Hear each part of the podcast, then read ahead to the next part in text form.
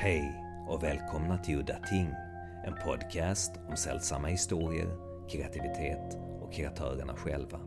Mitt namn är Henrik Möller, musiken är skapad av Testbild och loggan till podden är gjord av Malmökonstnären Nalle Chinsky. Det här avsnittet ska handla om författaren Sonia Green, mest känd för sitt äktenskap med H.P. Lovecraft. Sonia Greens liv började stormigt. Hon var en rysk judinna vars familj flydde till England och senare till USA. Där gifte hon sig med butiksägare Samuel Morris och födde två barn. En son som dog vid tre månaders ålder och en dotter, Carol. Förhållandet med Morris var stormigt och Alfred Galpin beskriver Morris som “a man of brutal character”. Det påstods att han slutligen tog sitt eget liv. Sonja var alltså född 1883, sju år äldre än Lovecraft, och hon var en världsvan och stark kvinna. Raka motsatsen till Lovecraft då, som, ja, de flesta har väl bekräftat att deras förhållande var väl mer av ett mor och sonförhållande. Sonja Green träffade H.P. Lovecraft på ett amatörpresskonvent i Boston 1921. Vid denna tiden var amatörförfattarskap ganska stort inom medelklassen och det var många som publicerade sina egna, vad som senare skulle komma att kallas fanzines. Lovecraft och Sonja var hängivna amatörer, i synnerhet Lovecraft som då verkligen uttalade att han aldrig ville bli professionell, eftersom det då skulle oundvikligen innebära att han skulle få kompromissa med sin konstnärliga integritet. Detta är faktiskt inte så ostigt som det kan låta idag, för pulpmagasinen på 20-talet tvingade mer ofta än inte sina författare att ändra historierna till deras smak, och deras smak var verkligen undermålig.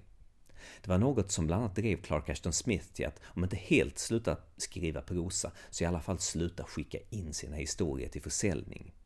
Sonja var onekligen den som drev förhållandet och drev igenom äktenskapet med denna sexuella och emotionellt hämmade Lovecraft. Lovecraft var i sin tur den som peppade Sonja att börja skriva weird fiction, och hennes mest kända historia, The Horror at St. Martin's Beach, såldes till Weird Tales 1923 med hjälp av Lovecrafts intensiva entusiasm, som vi ska komma till lite senare. Den asexuella Lovecraft, som efter sin mors livslånga mobbning, där hon höll honom undangömd och sa att han hade ett hideous face, att ju fler som slapp se det, desto bättre. Att han slutligen träffade och kunde acceptera att det fanns någon som älskade honom, var något av ett mirakel. Men Lovecrafts emotionella problem och inskränkta idéer som han hade fått av sin familj kom att komplicera saker. Lovecraft och Sonias förhållande var minst sagt tragiskt, och så här i efterhand tragikomiskt. Saker som till exempel när den in absurdum hämmade Lovecraft endast kunde uttrycka sina känslor genom att lägga sitt lillfinger runt Sonias lillfinger, dra till och säga umpf. Delar som denna är som gjorda för komedi, och det har faktiskt skapats en pjäs Monstrous Invisible av Stephen Neer baserad på Sonia Lovecrafts äktenskap, som spelades upp under Necronomicon 2015, där Lovecraft spelades av Lehman Kessler, som har den populära YouTube-kanalen Ask Lovecraft, och Starry Wisdom spelar Sonia Green. Det här avsnittet är också en panel från Necronomicon i Providence 2019. I panelen kommer vi att få höra Bobby Deary, Stephen Mariconda, Faye Ringle och Starry Wisdom, som jag nyss nämnde, hade spelat Sonja då i uppsättningen av Stephen Ears pjäs. Och moderator är skaparen av legendariska Necronomicon Press, Mark Michaud. Mycket nöje. Alright, here we are. Alright, so this was in the letters column to Haunted, published in 1968. Apropos your piece on Lovecraft, the question of HPL and sex has been bothering me for some time. Oh, so in 1953, when I was in Los Angeles, I asked Sonia Davis, the ex Mrs. Lovecraft, rather bluntly about HPL's sexual adequacy. She assured me that she had been entirely adequate sexually, and since she impressed me as a well sexed woman not easily satisfied, I concluded that HPL's aversion was very probably nothing more than a kind of Puritanism. That is, it was something gentlemen didn't discuss. Pretty good for somebody who was closer to 70 at that point. Yes. Uh, all right, so 1960, she's still working. She falls and breaks her hip. and this is pretty much the end of her working career. She goes into a retirement home. 1965, she moves into another retirement home, the Diana Lynn Lodge in Sunland, and that's where she lived until her death. Uh, in 1967, a guy named R. Alain Everts comes in and interviews her. Uh, Randy Everts was a college student at the time who approached the John Hay Library and said, Look, all of Lovecraft's friends and family are dying. Before they go, if you'll give me a tape recorder, I will go and interview these people, and I will bring you back the reels and return the tape recorder, and you'll have it for posterity. And they thought this was a good idea, so they gave it to him, and he went out and he talked to a bunch of people. He tracked down Margaret Brundage, he tracked down uh, Sonia, and he tracked down Talman, Wilfred Blanch Talman, some other people. And he did interview them, but he also apparently accepted material related to Lovecraft from them. And when he turned in the reels and the tape recorder, he didn't turn this material over. So Brown Library took the rather extraordinary step of taking out a notice to bookmen that, you know, don't buy any Lovecraftiana from this guy. And it turned into a whole court case. I won't go into the details. You can read about it online because all the relevant documents are there. But um, he doesn't have the best reputation these days. And in the 1970s, he was starting to publish some stuff which nobody has seen before and nobody has seen since. Uh, case in point, this is Alcestis, a play, which was written by Sonia and maybe Lovecraft. He at least wrote the prologue and uh, nobody has seen this handwritten copy ever. Um, he did it from a handwritten copy. It's a holograph manuscript, unbound. He printed the pages in 75, published it in 85, and nobody knows. He, he's got it in his own private collection somewhere.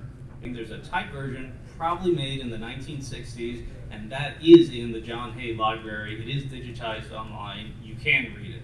If you go to my blog, you go to the Alcestis link, there's a link at the bottom to take you right to it. Um, but yeah, so he's got stuff, we think, but uh, she didn't like him.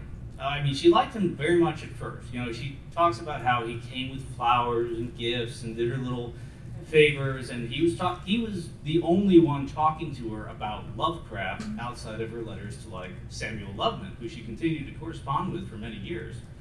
And a lot of the articles he published, Randy Everts published in the Esoteric Order of Dagon and zines like Nyctalops, was based on material from those interviews. So when you read his article, uh, H.P. Lovecraft and Sex, The Sex Life of a Gentleman, that's based on his article, his interviews with Sonia.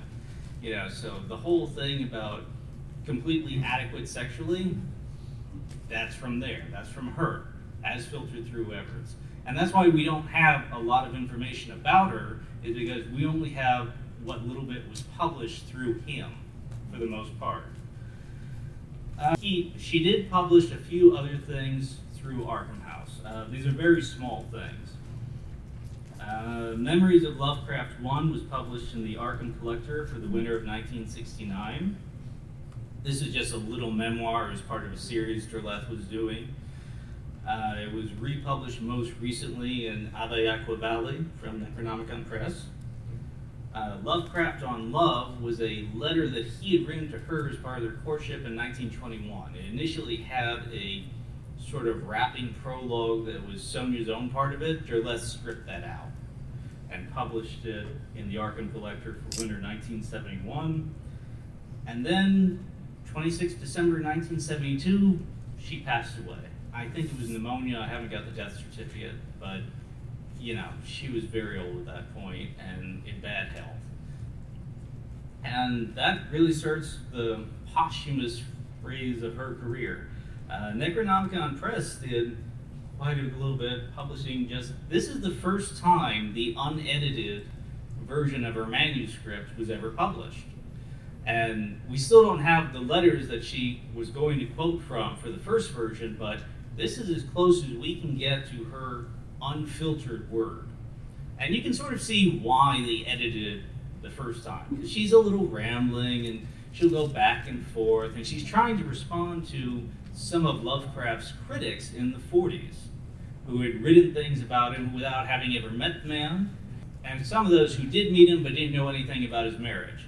And, you know, she's trying to correct the factual record, and that was her big thing in all of her letters to Derleth and Samuel Loveman was the truth by itself is valuable. Um, I've skipped over a lot just because she was in her own right a writer. She didn't get much published, but she was a poet. Uh, she wrote little pieces for her third husband's magazines and things like that, which are all in the John Hay Library. One of the reasons her writing output is smaller than you might expect from a creative person is because she was putting a lot of her, this is just from my own impressions, I have no evidence for it, but she may have been putting a lot of her uh, creativity into her millinery. When um, when I'm busy making dresses and hats and things, I don't spend as much time writing poetry. and we know when when she begins to publish the uh, the zine, uh, the Rainbow, but she was doing amateur journalism before that. She was contributing letters to the editor. She, you know, APA comments, the kinds of things that, that still go on today. She was uh, writing uh, editorials and arguments and things like that. So that um, I bet those that those things are out there in someone's collection. Uh, these ancient APAs, um, and she was she was Americanizing herself through the APA movement, the National Amateur Press Association. Uh, it was a it was a great place for a for an immigrant to uh, just exactly like the internet today. You know that uh, you could you could establish this kind of reputation, and no one knew what you were like in real life. You could have been anyone. And she had this, you know, very uh, I mean, the name Greene, very nice uh, uh, Anglo-Saxon sounding name. Uh, one of the things uh, that distinguished Sonia at the time, among many others, was that uh, she had money and she yes. actually funded uh, these amateur journalism efforts by contributing fifty dollars or another fifty dollars. And this was a big deal among these amateurs, uh, none of whom had money, and uh, there was very little financial backing. You know, there, there was a lot of interest, but uh, people did not put their money where their mouth was. So this caused a big stir among amateur journalists that Sonia was basically going to bankroll or help bankroll some of these publications. And this is something key that Sonia was a great wage earner. She was completely independent, and she was uh, she was in, she made uh, enough of a salary and had enough of a professional career to be independent and to financially support this effort. And uh, one of the reasons that she wrote the some of the material that she did write is that some of these uh, other colleagues of Lovecraft had implied that Lovecraft was receiving a stipend from his aunts uh, from what was left of his inheritance, and, and that's the way he was living in New York. And she wanted to make it clear that Sonia was the one that was paying for Lovecraft's food and basically financially supporting Lovecraft through that period. And uh, this is very much the case that she was basically able to pay the rent and pay the bills and um, you know give Lovecraft his money for stamps and, make sure that he was fed. She cooked for him and, and took very good care of him. So uh, she was uh, very much of a force independently uh, in and of herself. Uh, just to add on a quick bit before we go to somebody else, because I know I've been talking a lot. Uh, she was actually elected president of the United Amateur Press Association in 1924. Uh, this was a splinter away from the National Amateur Press Association, which Lovecraft was affiliated with. And it didn't last forever, but she was president of it, which was extraordinary. And I just want to add that Sonia did so much just to sort of acclimatize and socialize Lovecraft. She showed him so many things that he had never had before. The first time he had a spaghetti dinner, it's because she took him out to an Italian restaurant. Uh, they'd go out to plays all the time in New York, and they weren't like uh, the Klansmen or anything. She took him to All God's Chillins Have Wings, which was a very, I don't want to say racy, but uh, unusual Eugene O'Neill play, which the mayor of New York wouldn't let them perform it. So the actors stood in the audience reading the parts of the play. Uh, but things like that. She she was great for him, even if he might not have fully appreciated it at the time. W. Paul Cook famously said that New York was the trial by fire and that Lovecraft came out pure gold. She was part of that. The uh, there in a in a history of amateur journalism where someone uh, goes on at great length about the brilliant Howard Lovecraft and his when he was president of the uh, National A- Amateur Press Association he doesn't seem to realize that there was that there was a marriage between Lovecraft and someone he describes as Miss Sonia H. Greene, who was prominent as an editorial writer, famous for her philosophical and epigrammatic paragraphs. So that's, uh, I mean, that's how. You know, I'm sure that that writer did not know that there was any, Yeah, any never put connection. something together. Yeah, this is this is very interesting. We should we should re-examine this concept of Lovecraft eloping and how he he was basically um, I don't want to say hiding, but he uh, with C.M. Eddy, his colleague in, in Providence, uh, you can buy the memoirs of C.M. Eddy and his wife Muriel Eddy, and they and Lovecraft never mentioned to them that Sonia existed, uh, and he he basically tended not to mention the fact that he was going to get married, that he was married, and that he had been married in the letters. It's almost as if he was trying to hide it. Now, the relationship between Sonia and Lovecraft and, and Lovecraft's aunts is very interesting. And this panel is from a great, great book called Some Notes on a Non-Entity. It was written by the, uh, uh, our dearly missed friend Sam Gafford and illustrated by Jason Eckhardt. It's published by PS Press. It's a beautiful book. Uh, you can you can get it in the dealer room. But when you read this graphic novel of Lovecraft's life, Sonia is the hero. I mean, what you really realize is that Sonia is the hero of the piece, and uh, she's one of the few good guys. And uh, she's like the star of the show. She comes in and um, she basically makes Lovecraft whole in many ways, uh, as Bobby said. And the amazing thing about Lovecraft's courtship and elopement, and it is true that Lovecraft told his aunts he was going to visit New York and Philadelphia and didn't mention he was going to get married. All right. Came down to New York, bought the ring, went to St. Paul's, got married, and went to Philadelphia on his honeymoon. Then he wrote him a long letter, which you can read in, in several different places. Uh, you know, my dear daughters, uh, and a whole paragraph of preamble. You know, when people meet each other, sometimes things happen. It's amazing. It's really you know this sort of very awkward introductory paragraph. You know, it's amazing how things happen. And you know, oh, and by the way, I'm married. Uh, and so this was, uh, you know, not only is it bizarre behavior, but it's a very bold move on Lovecraft's part. And we should talk more about this because this concept of of Lovecraft's racism and what uh, S.T. Joshi rightly called the sh- uh, Lovecraft's shabby treatment of Sonia. Somehow, the whole thing came out where Lovecraft really went against his aunts in some way. He potentially might have caused a schism and broken with his aunts. Now, he was very close. He was basically a mama's boy whose mother had passed away, and the aunts were very much his, his the only family that he had, and they were really the only comfort that he had in terms of. So to take that risk and, and, and risk a schism where the aunts could have potentially written him off and said, you know, Howard, that was absolutely unacceptable. You know, your wife is Jewish, and we will not tolerate that. We're no longer we're no longer speaking to you. I don't think I realized until recently what a bold move this was. And Lovecraft took a huge gamble. Now, as it ended up, the aunts liked Sonia, and they were congenial, and it, it wasn't a schism. But I, I think it's hard. It was hard for me to understand until recently that this was a bold move on Lovecraft, and it really shows the the level of risk that he took to, to be with Sonia. Well, of course, the coded language, when he returns to Providence, she tries to keep the marriage going. She offers to come back and uh, buy a house in Providence and have part of it for her biz- for a business and part of it that the aunts could live in and Lovecraft could live in, even if they were living separately.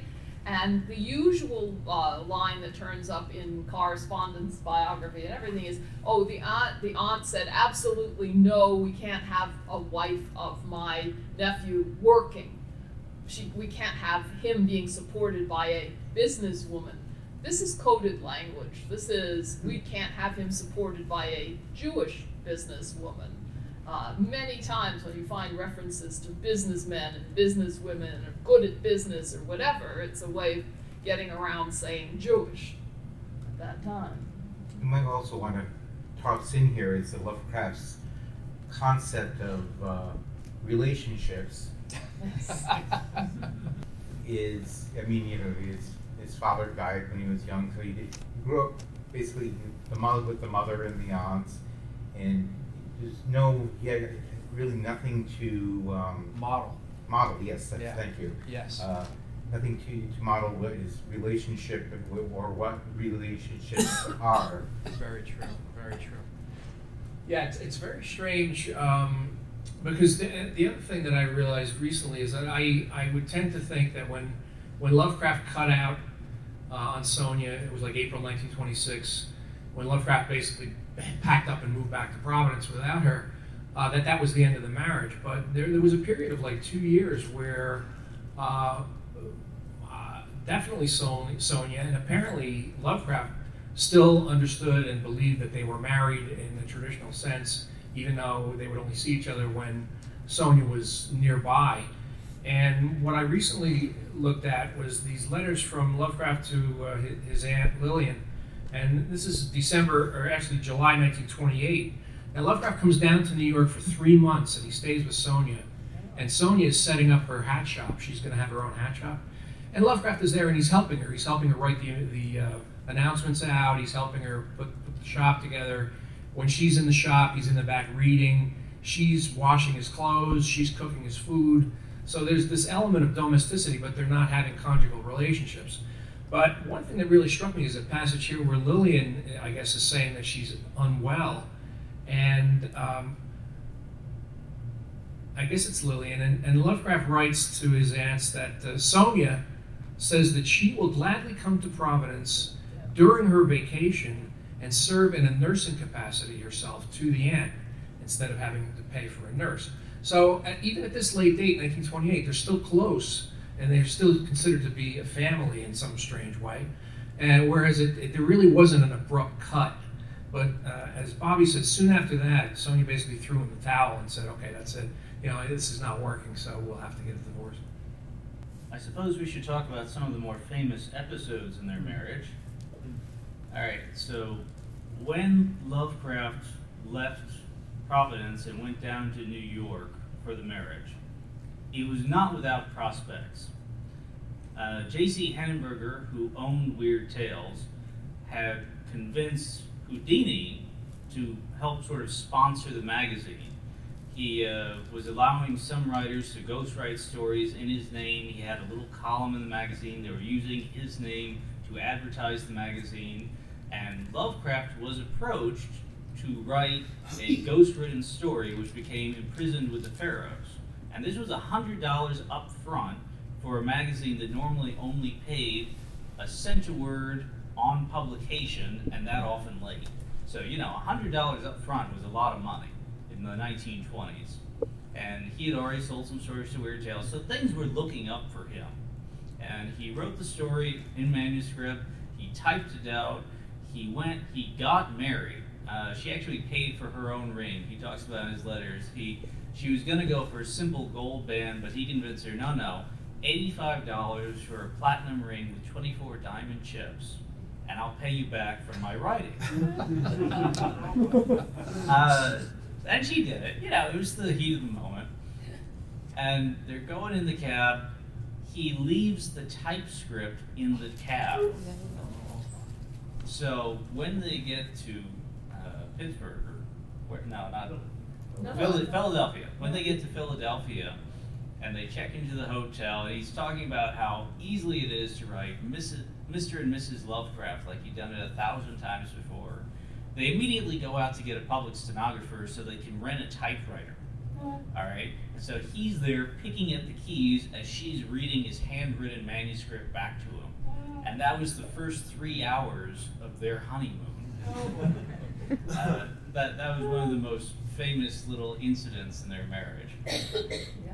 Uh, in Muriel Eddy's uh, reminiscences, uh, she talks about how uh, she saw in the newspaper. It wasn't that they left it in the cab. He left, lost it somewhere in Union Station in Providence. That is right now over the Courtyard Marriott. Okay? and he put an ad in the Providence Journal saying, "Law, anyone finding a manuscript uh, describing it." And she saw that, cut it out, and sent it to him in the post with a black border around it saying, My sympathies, oh. not knowing that he had just gotten married, that this was going to arrive. I, I would like to do something now, if you don't mind. I'd like you to read this paragraph. Start with While Visiting Magnolia. Hmm. Because this is the most romantic story about Lovecraft. While visiting Magnolia, that beautiful exclusive summer resort on the north shore of Massachusetts, we often walked to Gloucester, which was a distance of about four miles. On our way, we passed a beautiful esplanade.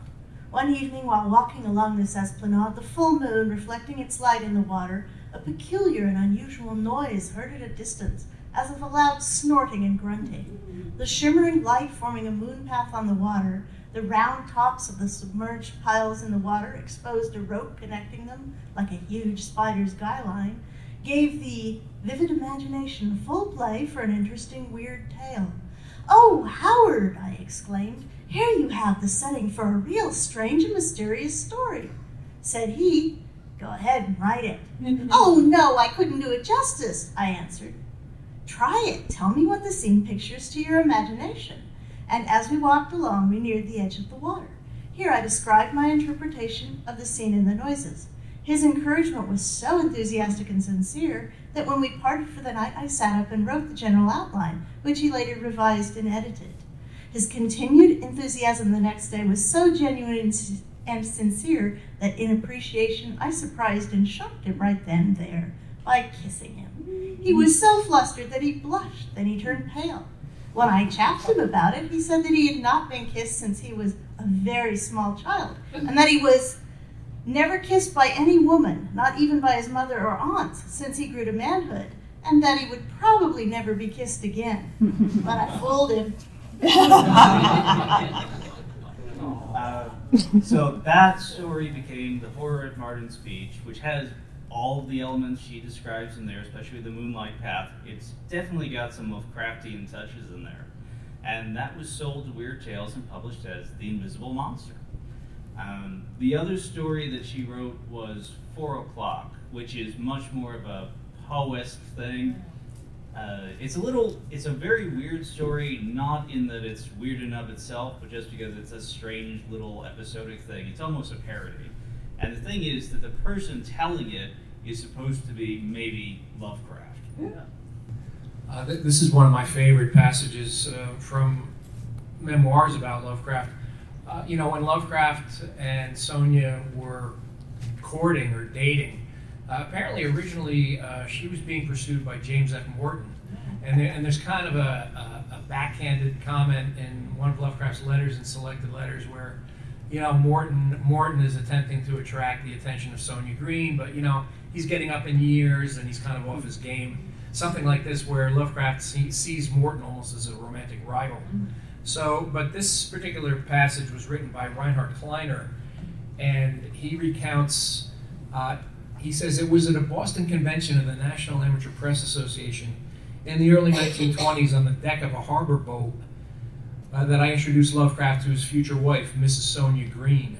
She, somewhat in the spirit of George Moore's Euphorion in Texas, I have no idea what that is, decided to fall in love with him and marry him. On our return to Brooklyn, she sought out all those who were friends of Lovecraft, myself among them, and spent most of the time talking about him. I have no intention of dwelling unduly on this matter, but I do remember very well that it was while riding in a taxi with, with Mr. and Mrs. Houtain, another amateur journalist, Later that, the news of the Lovecraft Greene marriage was imparted to me, At once, I had a feeling of faintness at the pit of my stomach and became very pale. Houtain laughed uproariously at, his, at the effect of his announcement, but agreed that he felt as I did. So people were somewhat alarmed by this because they, they weren't really sure that Lovecraft was able to accommodate it, and in fact, they were correct. Sonia came to this country as an immigrant. Her first husband was a naturalized citizen, but she could not find his naturalization papers. So in 1922, she applied for naturalization, which she completed uh, shortly after her marriage to Lovecraft, because her work occasionally required her to travel to Europe. And in 1924, they passed the Immigration Act, which established a quota system. So if you were coming into the United States and you were not a citizen, you could only come in if you met the quota, which was like 2% of some existing populations, for Eastern Europeans especially, but also Jews, Italians, and basically anybody else they didn't like. Uh, Asians in particular were heavily discriminated against by the immigration system, and that remained in place until 1965, I think it was.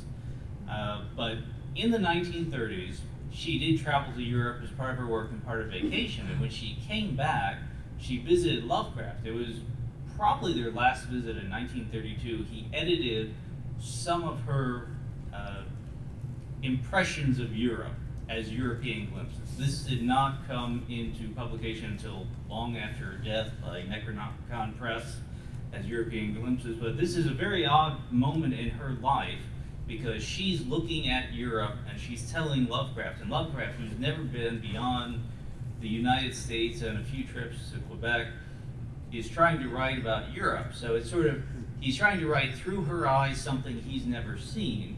And there's one part where she's in Germany, and if you would do me the favor of reading this paragraph down here.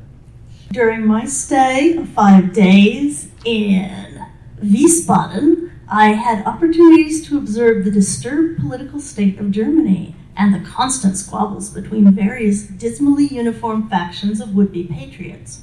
Of all the self appointed leaders, Hitler alone seems to retain a cohesive and enthusiastic following, his sheer magnetism and force of will serving, in spite of his deficiencies in true social insight, to charm, drug, or hypnotize the hordes of youthful Nazis.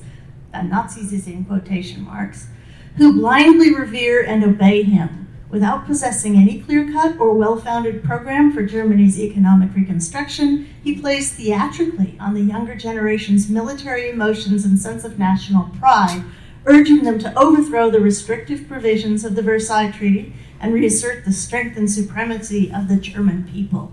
He is fond of such phrases as, Germany, awaken and take your rightful heritage with your own strong hands and when speaking of elections, usually intimates that in case of defeat, he will consider an armed march on Berlin corresponding to Mussolini's Roman coup d'etat of 1922.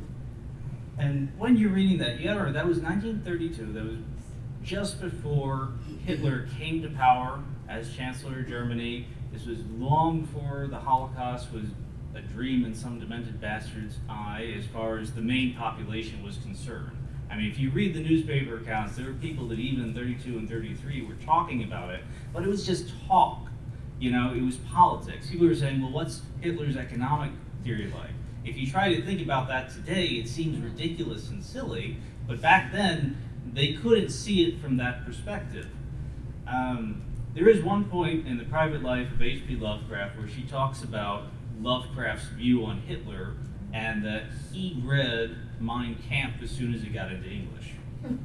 Now, the one thing I can say is she's probably mistaken on that uh, because there were not that many English translations and they were mostly in the UK and they weren't really available during Lovecraft's lifetime. What he might have read were excerpts from the Dugdale translation that were published in the London Times, which could get over here. And he probably did read that, and that probably did contribute to her idea that Lovecraft was this horrible anti Semite.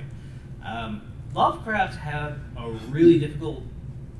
I hate to be talking about Lovecraft when we're talking about Sonia, but uh, it's just because she was of a Jewish heritage, even though she was not religiously Jewish. Uh, she was ethnically Jewish. She didn't practice, at least in her early life. She described herself as agnostic and irreligious. Later in life, when she married uh, Nathan Davis, she seems to have been maybe a little more religious, but it's hard to tell. Um, but it was a point that they had to address in their marriage. You know, this was a difficulty they had to overcome. It's sort of like if somebody who's very liberal was married to somebody that had to deal with Donald Trump and they were a conservative. You know, did they support him or not? And Lovecraft liked part of Hitler's program that was public. Um, he very much liked the idea of Germany being more German, you know, the strong national movement. He didn't have a lot of faith in democracies. He liked the idea of a strong central hand on a planned economy. But he didn't necessarily agree with Hitler's ideas as far as Jewish people were concerned. He thought they were anti scientific, outmoded, but he also subscribed to conspiracy theories about Jews being in control of the media and having undue influence because he lived in New York and he had to deal with Jewish publishers like Hugo Gernsback who wouldn't pay their writers. Mm-hmm. So his prejudices were not based on reality, but they were sometimes reinforced by the worst of what he did encounter. And this did not help his marriage, please. Well, my, my connection with Sonia was that um, I did meet Muriel Eddy in the last years of her life. I mean, she was uh, she died in '78, but uh, I met her in '71, and I was just 20 then. And, uh, almost the first, well, she said two things to me. One was, "Oh, it's wonderful. I have a daughter named Faye." And in fact, her daughter Faye is the was the mother of Jim Dyer, who's wandering around here somewhere. And the other was, after we talked, you remind me so much of Sonia. well, at that age, the only pictures I'd ever seen of Sonia were when she was in her mid 40s. And I thought, I don't look like that at all. but as I got to be that age, I looked a lot like her. now I'm, you know, I don't have any pictures of her when she was my age now, but uh, uh, there's no doubt that there's some kind of physical resemblance. But then I realized too that she might have been, she might have meant not so much a physical resemblance as, you know, another ambitious, would want to be writer, Jewish woman who, uh, very outgoing and so on. I, you know, I, I realized that she might have meant a personality sim- similarity rather than a, uh, uh, a physical resemblance. So We'll have to uh, get your silhouette and put it by the side there and see if you see any resemblance. By the way, th- these are the uh, reproductions of the actual uh, silhouettes that they, uh, Ho- Howard and Sonia had done in New York. Uh, not on the same day. Uh, it's- I believe Sonia had, had hers done first, and Lovecraft went back and had a number of silhouette portraits made. But uh, uh, even in the uh, even in the uh, silhouette, uh, which would be included in the uh, reminiscence volume, it's, uh, Sonia looks very pretty. It's very the line of her face and whatever. And uh, I see now we're starting to get towards the end.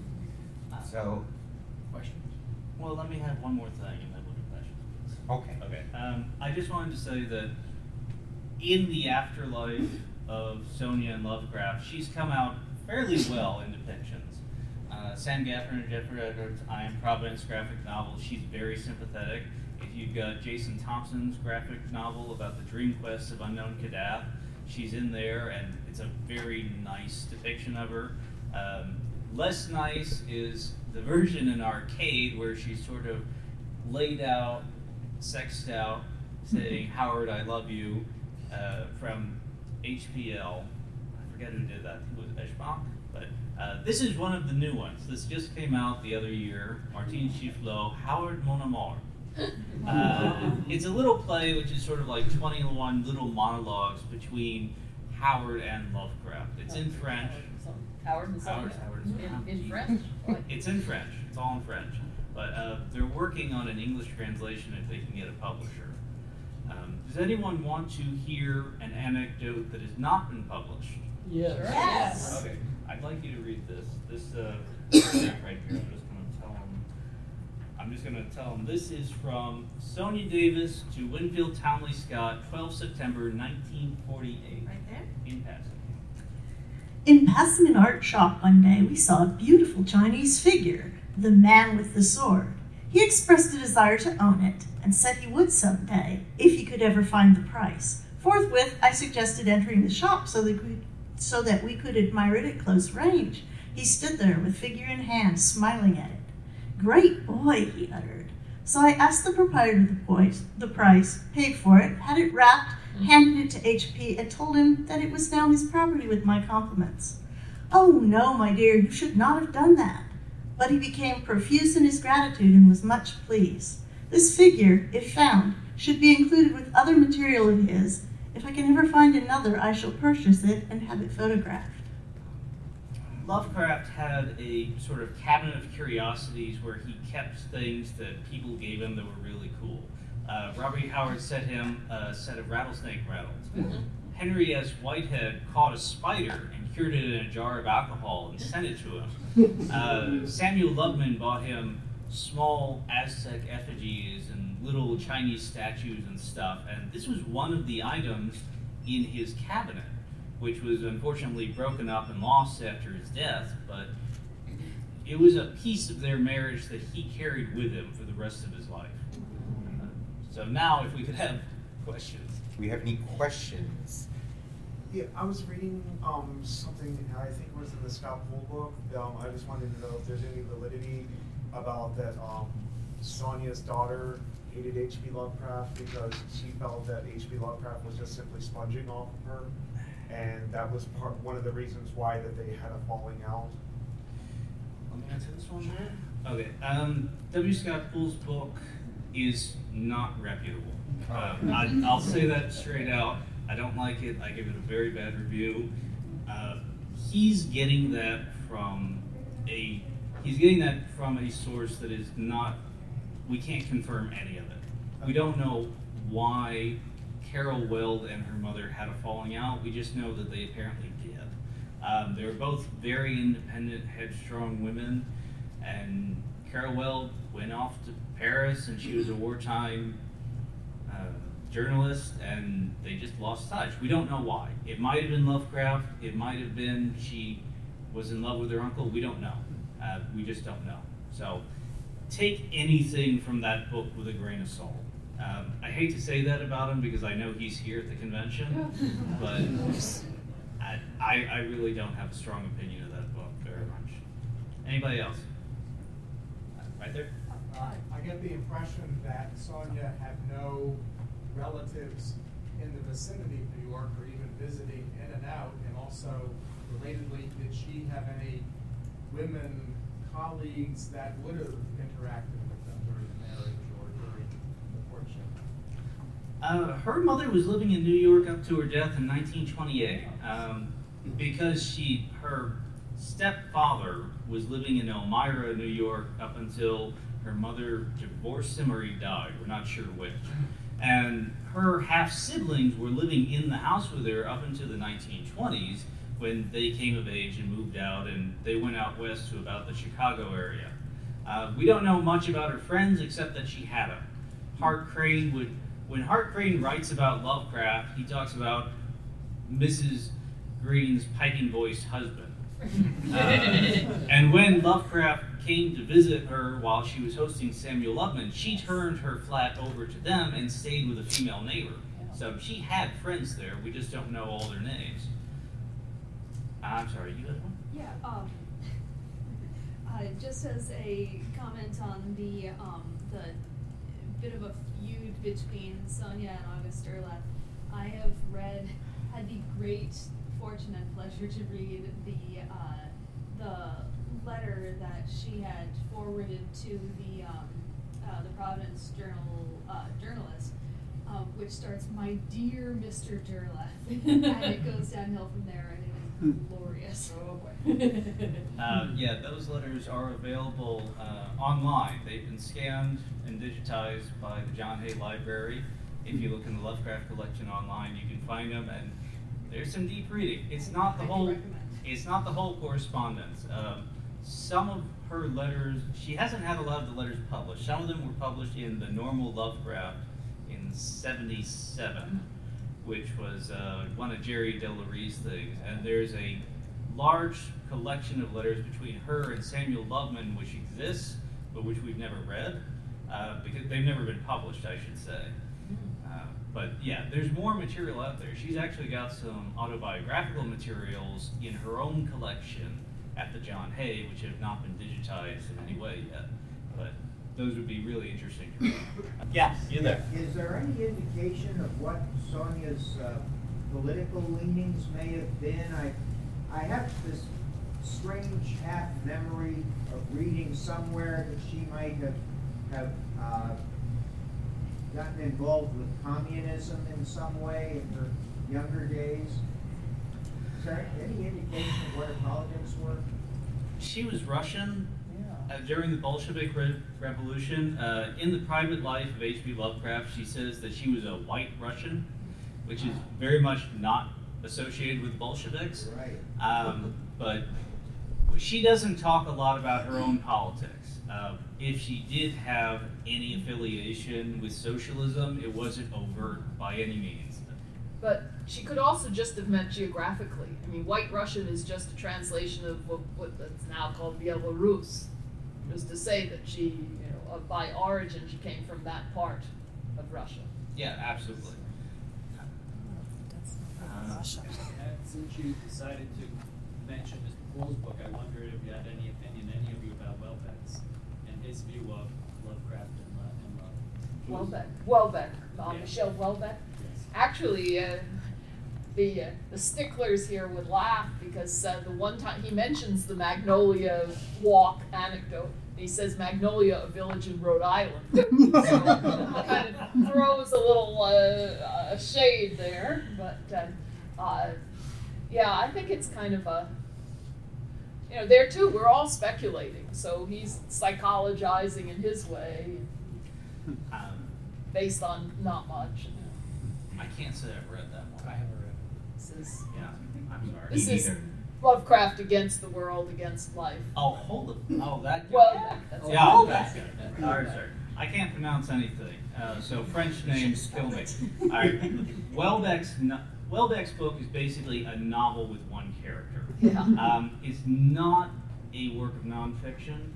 He never cites his sources, No. and you can you can sort of find where he's getting some of the things he quotes, but other things he's making up or paraphrasing on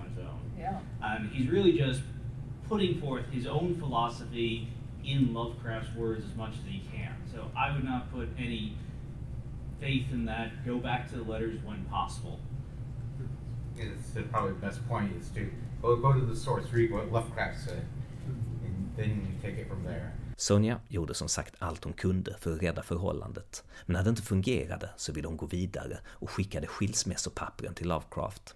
Långt senare skulle det visa sig att Lovecraft inte kunde förmå sig att skicka in papperna av skam, så han ljög för Sonja och sa att han hade skickat in dem. Så Sonja gifte om sig med Dr. Nathaniel Davis och det sägs att det var inte förrän 1945, alltså ett helt år innan hennes dåvarande man gick bort, som hon fick höra om Lovecrafts bortgång. Men hur som helst så levde Sonja ovetande om skilsmässopappren i flera år och det var inte förrän långt senare som det uppdagades att hon fortfarande juridiskt sett var Mrs Lovecraft. Det låter kanske märkligt idag, men äktenskapsbrott var allvarligt på den tiden och Sonja blev såklart både arg och ledsen. Hon gick ut på en åker och brände upp alla hennes och Lovecrafts brev som hon hade sparat. Nu i efterhand till Lovecraft-forskaren Esti Joshis stora förfäran. Detta hade kunnat ge en ovärderlig inblick i Lovecrafts liv. Så nu får vi nöja oss med Sonjas egna berättelser om sin döde make. Ja, det var allt för den här gången. Mitt namn är Henrik Möller. Musiken är skapad av Testbild. Hej då!